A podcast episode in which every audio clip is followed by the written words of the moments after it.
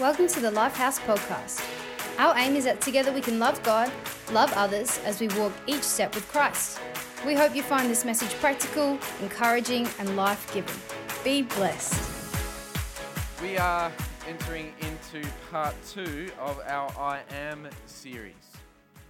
And uh, it got me thinking uh, with this uh, I Am series about nicknames, about who I am and the nicknames and the different things that have been given to me.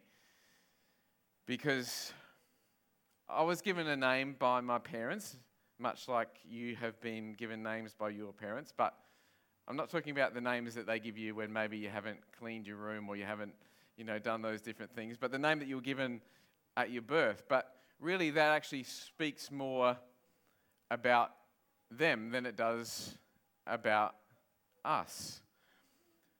Because my name, the name that I was given at birth was Joshua George. Because George was my uncle's name, and so that was what was decided even before I was born that they were going to give me that, that name. but a nickname is different. A nickname is given to you by someone else, and it does speak about who you are and part of your, your character. And so, with this idea, you know, I, because my name is George, I like to give George up the back there the nickname Gorgeous George. Because he has a gorgeous name, but he's also a gorgeous person. It describes who he is. He has a gorgeous love for people. So his nicknames speak something about who he is as an individual. I have nicknames for my wife, and probably the most common one, or the one that is suitable to say on the stage, is Gorgie. I call her like because I think that she's gorgeous inside and out. So I call her Gorgie. She's my Gorgie. so her nickname speaks something about her. And uh, A Train has a nickname. He's called A, he's called A Train, and you might not know why, but he said that his name was Adrian, but someone misheard him, misunderstood what he was saying, and they thought he said A Train, and so the name kind of stuck because a lot of what A Train does doesn't make a lot of sense and we misunderstand a lot of what he does. He does things, great things, like he pays for 20 young people to go to youth camp when he has no money of his own. And so that's kind of. We don't understand him sometimes, so the name kind of speaks something about who he is as an individual. So I was thinking through, and um, I've had really three nicknames that have been given to me over the course of my life. And the first one was given to me by my uncle when I was probably about four uh, years old. And he gave me the nickname Stumpy.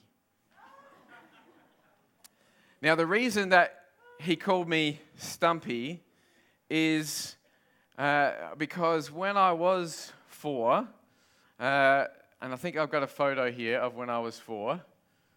Um, that's me. That's my fourth birthday. So you can see, like, I've never been like the skinniest kid going around. Like, you see the chubby cheeks there. And so, obviously, uh, you know, when I was four, my uncle thought I looked like a stump in the ground. I was kind of short and round. And uh, so he gave me that nickname. But the funny thing is, is that my uncle is quite short and quite round. And so by the time I was 12, I was actually taller than him. And so grew out of that nickname and kind of grew into my next uh, nickname, which was given to me behind my back at high school, where I was called Thunder Thighs. So obviously, you know, again, not being the, the skinniest kid on the block, you know, so, you know, the, the old school pants you know, when you would wear them, sometimes it would make noise, you know, my thighs would rub together and would make noise, and so I got the nickname Thunder Thighs. So that was my next nickname. And then uh, my last nickname was actually given to me uh, by Pastor Jake, who wasn't Pastor Jake at the time. Um, he was just a, a, young teenage lad, and it was when we were first um, making the announcement uh, that I was uh, going to be become the lead pastor of the church here. And so we called all the key leaders together and uh, we wanted to sort of tell them first. But even back then, as a 16, 17 year old lad, and even though he didn't have the title of pastor, he didn't have that as part of his name, I knew that there was something about Jake's character that I actually wanted him in the room. So he was there when we made the announcement to all the, the key leaders, and we kind of decided um, that rather than be called senior pastor, because, uh, you know, back then I was, you know, a bit younger. I was 34 at the time, and um, yeah, I didn't feel like with Ray still being in the church that I should be called senior pastor. Although maybe that is a title that I've kind of earned now. I had um, Penelope was in my office the other day, and she had the, the uh, my iPad, and I don't really take a lot of photos on my iPad.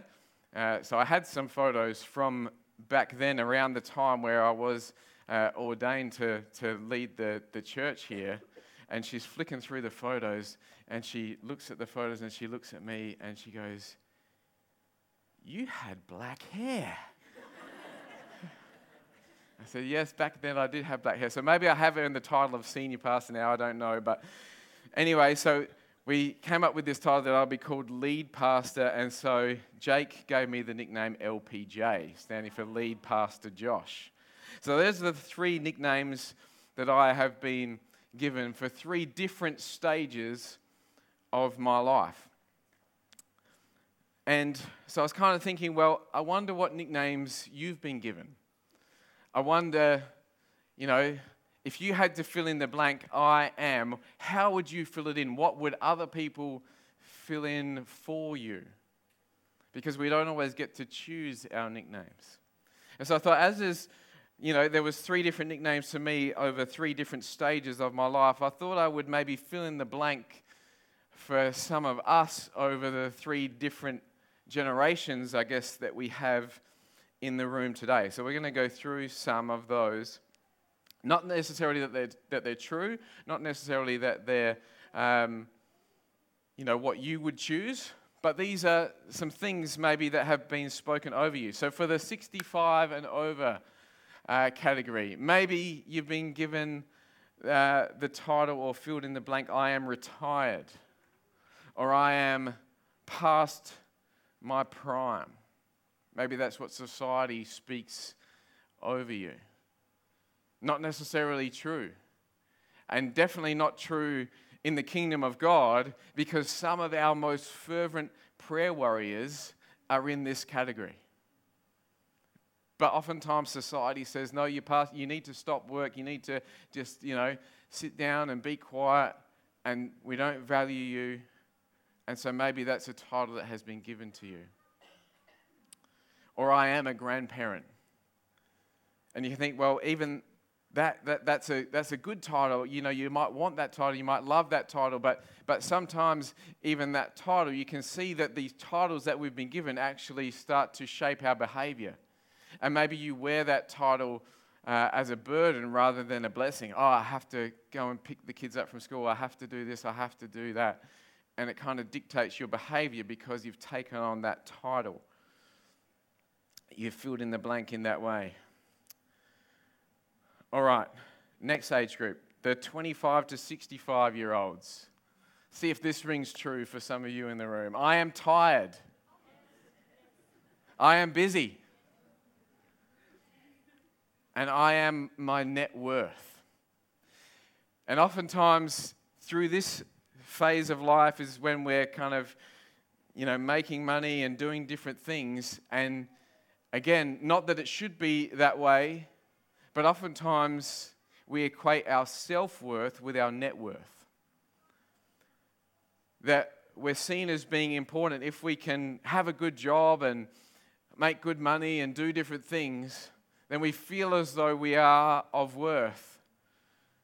And so we often equate our self worth with our net worth. But you know what I love about the church?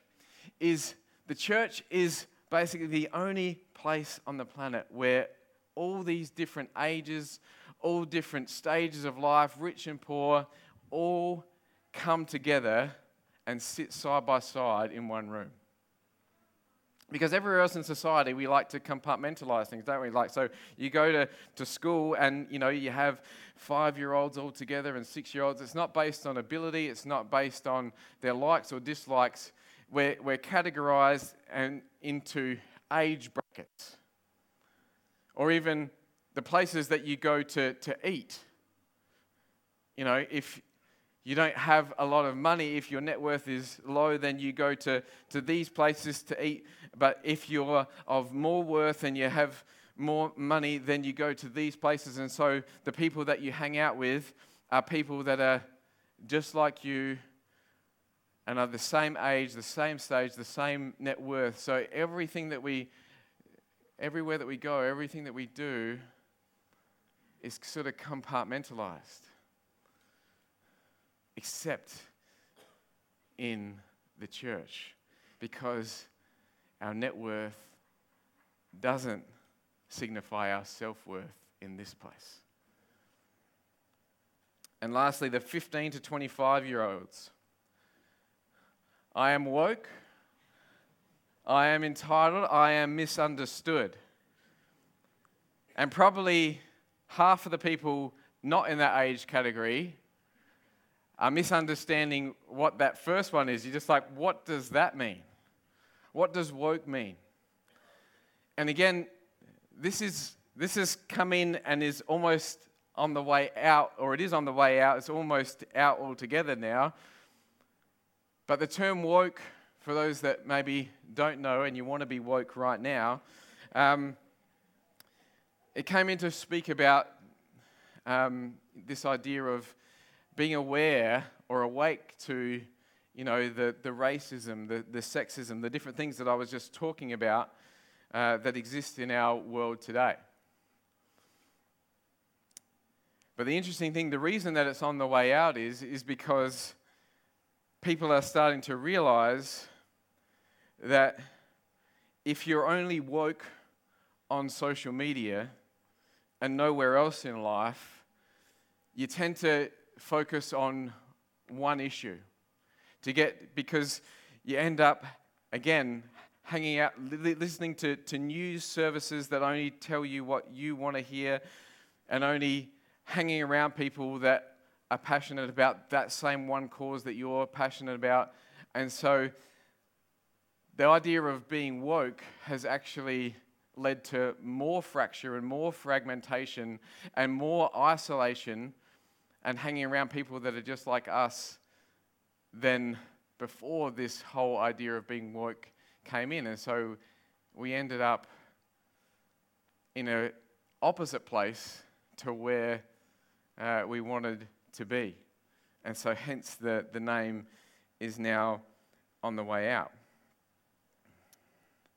But even as Christians, we can have this process of how we would go through our Christian walk and the different ways that we would fill in the blank over the course of our Christian life. So, if we can have that next one up. So, we might fill in the blank when we first start to make that decision, we would fill in the blank, I am a believer. And that's a good thing. It's a good thing to be a believer. But then, as time goes on and we sort of grow more in our faith and our relationship in Christ, it may change to I am a follower. That there's a, there's a different level between being a believer to being a follower. And then finally, we move on to this idea of being a child of God, understanding and knowing what that means. So there's different ages, different stages, different titles that we can have. And with this one, always my hope is to take people from non belief to belief, from being a believer to being a follower, and from being a, a follower to knowing that you are a child of God. That, that is our, one of our aims. That's why we gather together, uh, you know, as a community, so that we can, I guess, change that blank that has been filled in for us by society, by uh, the different things that have been spoken over us, to allow God to actually speak His life and His truth over us when we gather together every Sunday.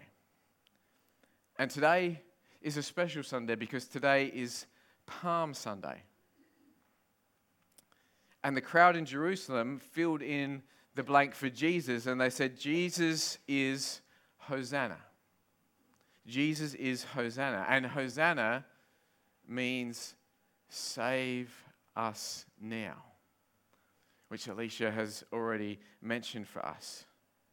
And that sounds great. It sounds like that that's a good title for Jesus to have. It sounds like it's a title that you could only give someone who is a believer, who believes that Jesus can save us now.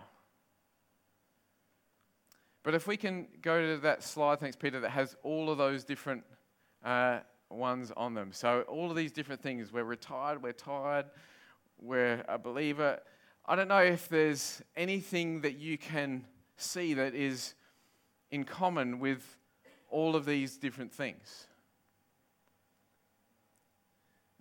But all of these things, all the ways that we might fill in the blank of I am blank, are what I'm going to call contingent.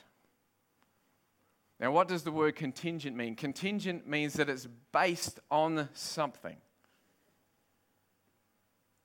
So you can only be retired if you have worked and stopped work. But if to understand the, the root word that retire comes from, it actually means to draw back to a place of seclusion. So if you are someone who is over 65, but you haven't drawn back to a place of seclusion, then this title doesn't belong to you. You might have stopped work, but that title is contingent based on a way that you behave. It's based on situations and circumstances, it's based on feelings and emotions and different things. If you're tired, being tired is contingent on the fact that you might be busy. It might be tired on the fact that you haven't got enough sleep. So it's based on its situation and circumstance based. So all of these things are what we call contingent.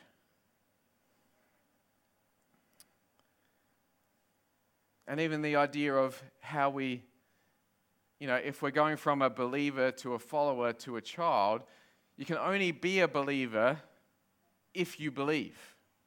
You can only be a follower if you are following. So it's all contingent, it's all based on these different things. And so, too, when they gave Jesus the title of Hosanna, it was contingent on the fact that he would save them now. That when he walked into Jerusalem on this day, on, on Palm Sunday, they expected him to go to this place and, and save them, save them politically. That they expected that the very first thing that he would do when he walked in through the walls of Jerusalem was that he was going to, you know, overturn, you know, the, the Roman soldiers and the different things. But then it, he didn't do that. He didn't do what they expected him to do. He didn't fill in the blank the way that they expected him to fill in the blank. And so his label changed. So it went from Jesus is Hosanna to very quickly Jesus is a disappointment Jesus is a heretic. Jesus is a blasphemer. Jesus is a lawbreaker. Jesus is arrested. Because he didn't fill in the blank the way that we wanted him to. And so he was arrested. And we're going to read the account of Jesus' arrest now in this lead up to the Easter week. So we're going to read uh, the account in John's Gospel, uh, starting at chapter 18, verse 1. It says, After Jesus had finished this prayer, he left his disciples and went across the Kidron Valley to a place where there was a garden. Judas, a traitor, knew this place, knew where this place was, for Jesus had gone there often with his disciples. The Pharisees and the leading priests had given Judas a large detachment of Roman soldiers and temple police to seize Jesus. Judas guided them into the garden, all of them carrying torches and lanterns and armed with swords and spears. Jesus, knowing full well what was about to happen, went out to the garden entrance to meet them. Stepping forward, he asked, Who are you looking for? Jesus of Nazareth, they replied. Now, Judas the traitor was among them. Jesus replied, I am he. At the moment Jesus spoke the words, I am he, the mob fell backwards to the ground. So once more, Jesus asked them, Who are you looking for? As they stood up, they answered, Jesus of Nazareth. Jesus replied, I told you that I am the one that you were looking for. So if you want me, let these men go home. He said this to fulfill the prophecy that he had spoken Father, let not one of those you have given me be lost. Suddenly, Peter took out his sword and struck the high priest servant's uh, high priest servant, slashing off his ear. The servant's name was Malchus. Now, I don't know how to read Greek or Hebrew or Aramaic. I barely know how to read English. And I know why they did it. But the translators, when they were translating this passage, they kind of really stuffed up. They didn't actually put what was there to try and give us an idea of the flow of the conversation that was happening. But in so doing, they've taken away something that we actually need to see and need to know and understand. Because Jesus' answer to their statement that they were looking for Jesus of Nazareth, he said, Who are you looking for? And they, he said, they said, Jesus of Nazareth. If he had have said, I am he, I am Jesus of Nazareth, it would have been circumstance dependent. It would have said that he was of Nazareth. But he wasn't born in Nazareth, he was born in Bethlehem. And his, this guy, Joseph, of Mary and Joseph fame, might have originally come, even though his family line was from Bethlehem, he might have come from Nazareth. But Jesus' father wasn't just from Nazareth. So Jesus doesn't actually answer that statement with, I am He. He answers the statement simply, I am. I am. Meaning, I am not contingent. I am not based on anything. I do not change with the situation and circumstances. I know that you're coming to arrest me. I know that the situation is about to change. I know that I'm going from a place of freedom to a place of bondage. I know all the reasons. He knew full well why they were coming for him. And so he's asking them, as I believe God is asking each one of us today, who are you looking for? Who are you looking for? What are you looking for to fill in that blank for you? Are you looking for the approval of men? Are you looking for a prophet to tell you what you want to hear? Like the crowd when they cried, Hosanna, are you looking for a, a Savior to come and, and save you in that moment, in the immediacy of whatever you're facing right now? Jesus is actually all of those things, but He's not just those things. He's so much more than that. He's not based on situations or circumstances. He's not I am He, He is simply I am. He takes that blank space and turns it into a full stop. He takes the broken and the hollow things of your life and is wanting to bring them to a full stop. Whatever it is that you've been trying to search for, whatever it is that you've been looking for. And so that's why the question rings out again today as we celebrate Palm Sunday Who are you looking for? What are you looking for? How are you filling in that blank in your life?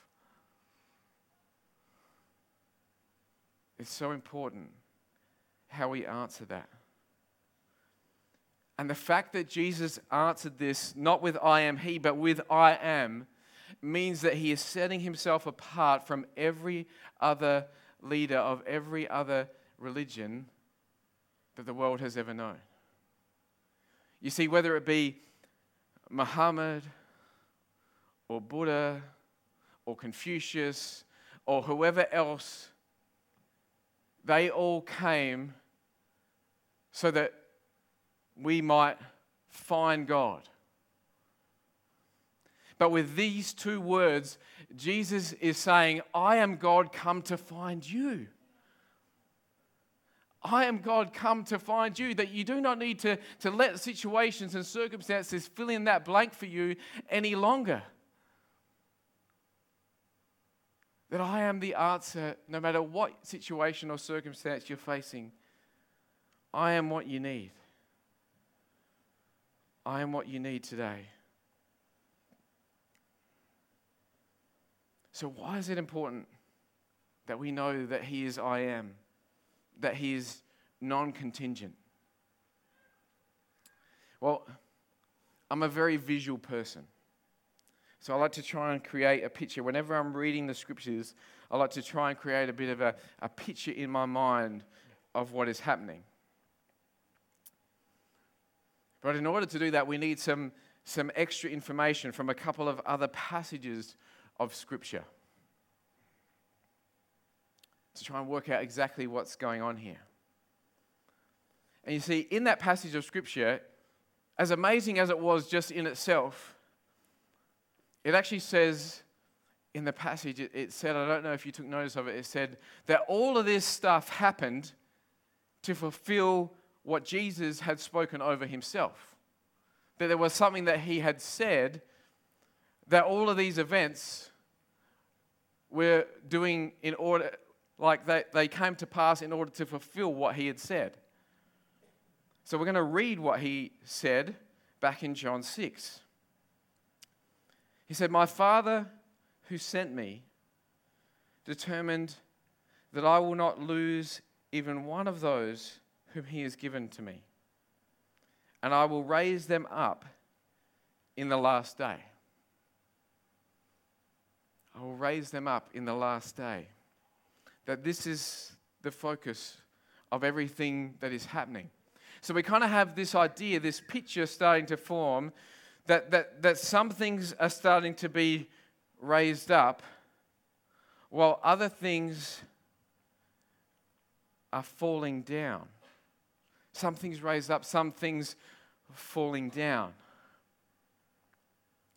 So I want you to, if we can just, if you can indulge me for just a minute. So if I can get the entire front row, if you can all come out onto the stage and uh, come and line up for me facing this way. And the second row, if you can all come out and uh, come around here and uh, come and line up facing, uh, facing this way. So you, you both, both lots are going to be facing me. Okay, now how many have we got here? One, two, three, four, five, six. Can I have a couple more? You two girls, you want to come up? And uh, anyone else want to jump up? It's going to get a bit crazy, a bit hectic. But I, I kind of need about 12 on each side because we had 12 disciples, didn't we? So we need to, we're going to need to like squish in. It's going to get a bit crazy. So yeah, who else wants to come up? You, this right here, you lads, all, you guys all come up. All right. So, Nathan, I know that this happens to you all the time, but can you come in the middle? You're going to be Jesus. all right. Okay. So, how many have we got? We've got one, two, three, four, five, six, seven, eight, nine, ten, eleven, twelve. Samuel, can you go over the other side? Sorry, it just takes a bit of time. So, how many got here? One, two, three, four, five, six, seven, eight, nine. I still need three more over this side, if that's all right. You three lads there, do you just want to jump up? okay. Can I have my list? Okay. Here's what we're going to try to do. I don't know how we're going to do it, but we'll do it. Yeah, you can go on the stairs, that's going to be fine. All right. I'm going to give you some things to hold up. Just hold these things up. So, these are some of the ways that we fill in the blank. So, hold them up maybe nice and high so that everyone can. Oh!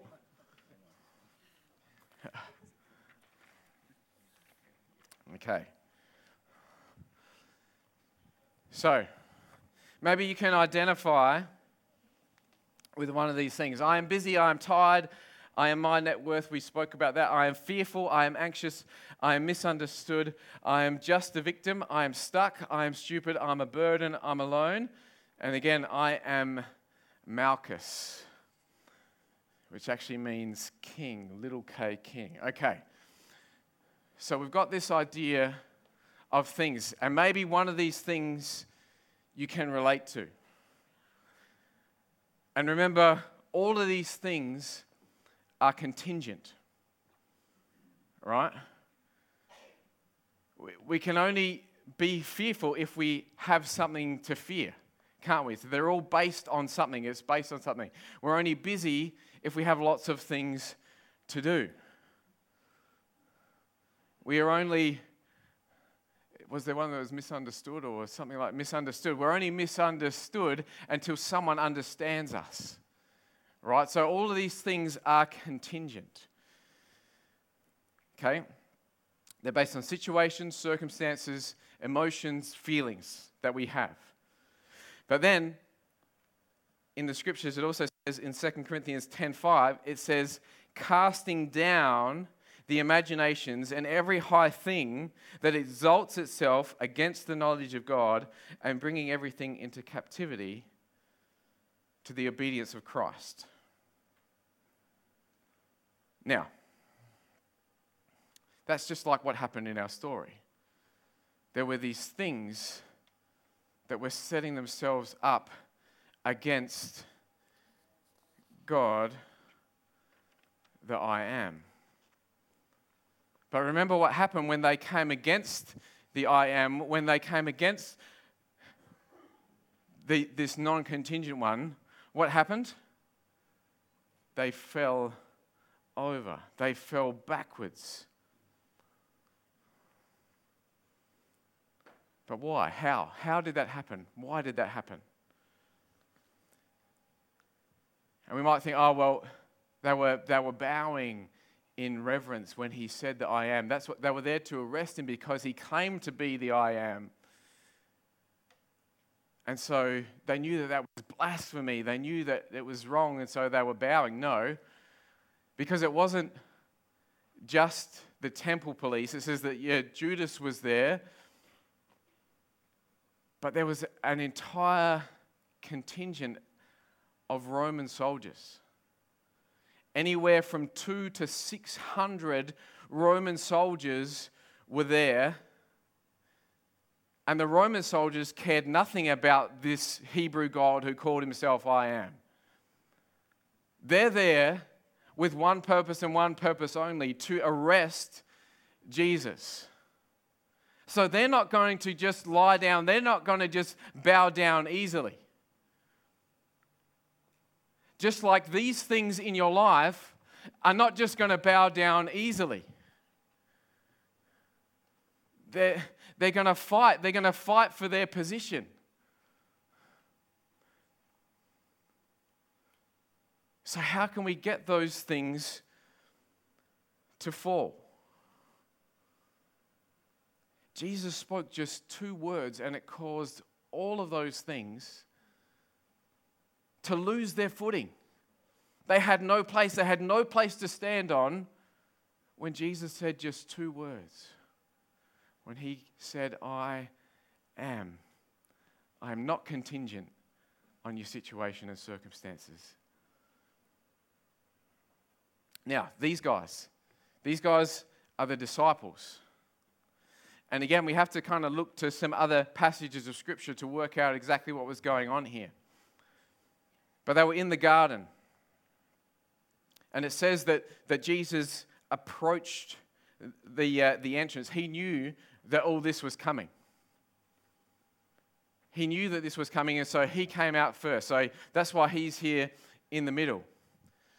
But we know from other passages of scriptures that the disciples were in the garden praying. Or they were supposed to be praying. Who knows what they were doing? They were sleeping. So chances are that if they were praying and they fell asleep, they weren't standing up praying to the heavens, they were probably down on their knees praying to God. So here's what we're going to do I'm going to give you guys the change that happens when we go from this side, contingent on situations and circumstances, through the I am, through the non contingent one, to making everything contingent about Jesus. And we're going to see what happens. We're going to change all of these statements to new statements based on the I am. And when that happens, you're going to kneel when I give you yours, and you're going to fall back. All right? So I am busy becomes I am called. Okay? So you, you don't have to actually fall back, but just lay back, you kneel. like lay on the ground. Sorry, Shauna. Okay. I am tired becomes I am yoked to Christ. Because remember, all you who are tired, who are weary, who are heavy laden, come to me and be yoked. My yoke is easy and my burden is light. So it changes. Okay, I am my net worth coming through the cross becomes I am treasured. We're changing how we fill in the blank. I am fearful becomes I am hopeful. Because the situations and the circumstances that made us fearful, when we see them in the light of the I am, we actually can have hope because He's not contingent. Because He doesn't bow to situations and circumstances. Drew is anxious but we become accepted. I am misunderstood becomes I am known. I am, hopefully, this is all working. I am just a victim becomes I am more than a conqueror. I am stuck becomes I am free. I am stupid becomes I am blessed. I am a burden becomes I am loved. I am alone becomes I am chosen. And I am Malchus, little K king, becomes I am adopted. And you see, the thing is, is that we think that a child is less than a king. But it's not so in the kingdom of God.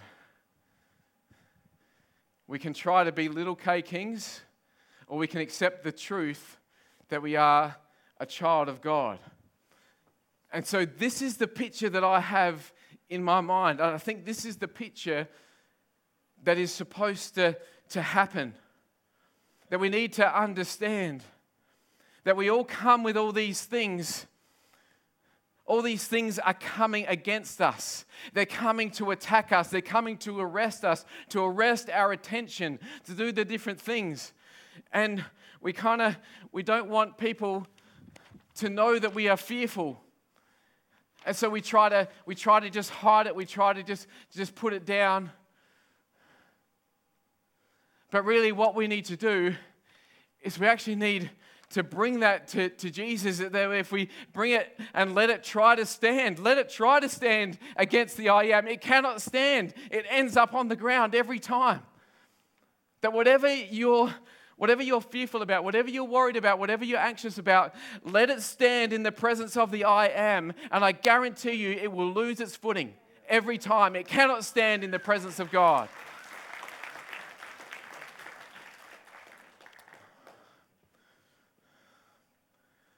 Now, just as we bring this thing to a close, I would ask for the band to come up, but I don't know if there's any room on the stage. But you can start to, to come up if you, if you like. So, why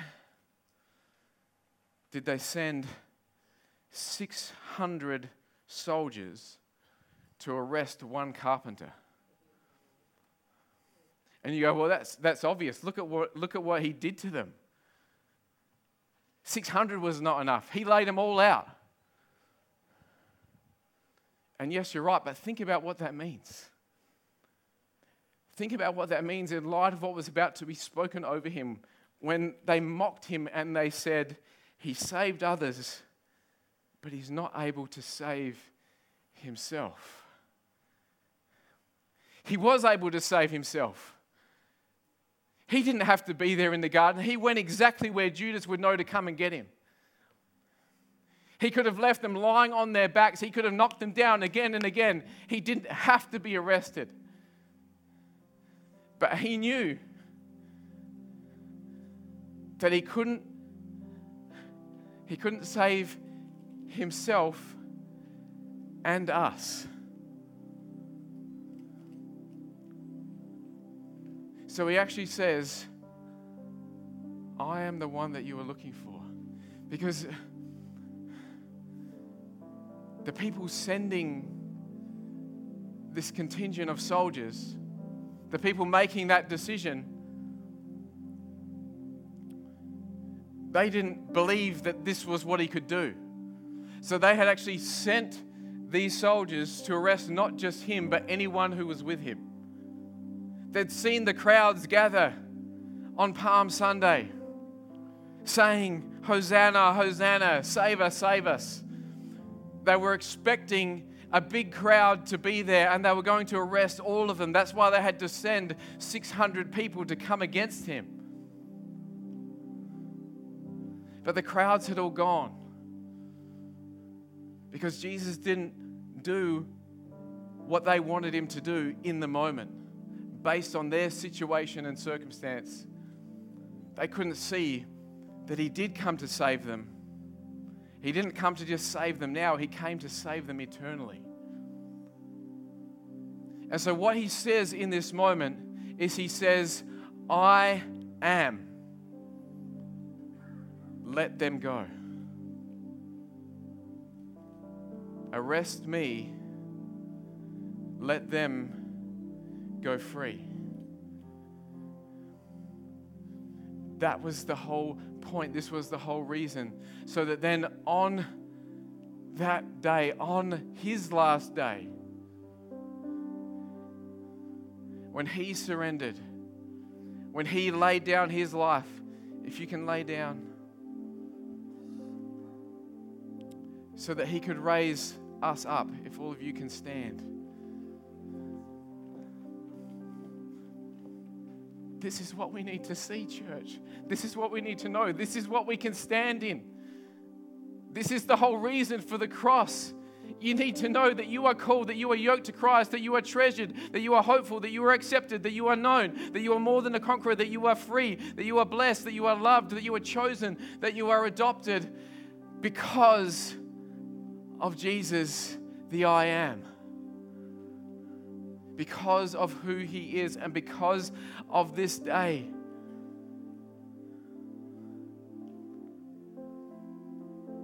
So, will you stand, church? You guys can grab your seats, thanks.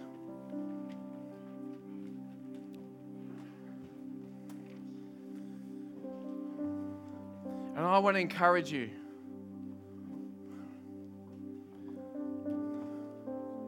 To bring those things, whatever it is your fears, your worries, your anxieties, your feelings like you're stupid, like they're not enough Bring them. Allow them right now, in this moment of prayer, in this moment of worship, allow them to try to stand in the presence of the I am. And as I said, I guarantee you that they will start to fall one by one, by one, by one.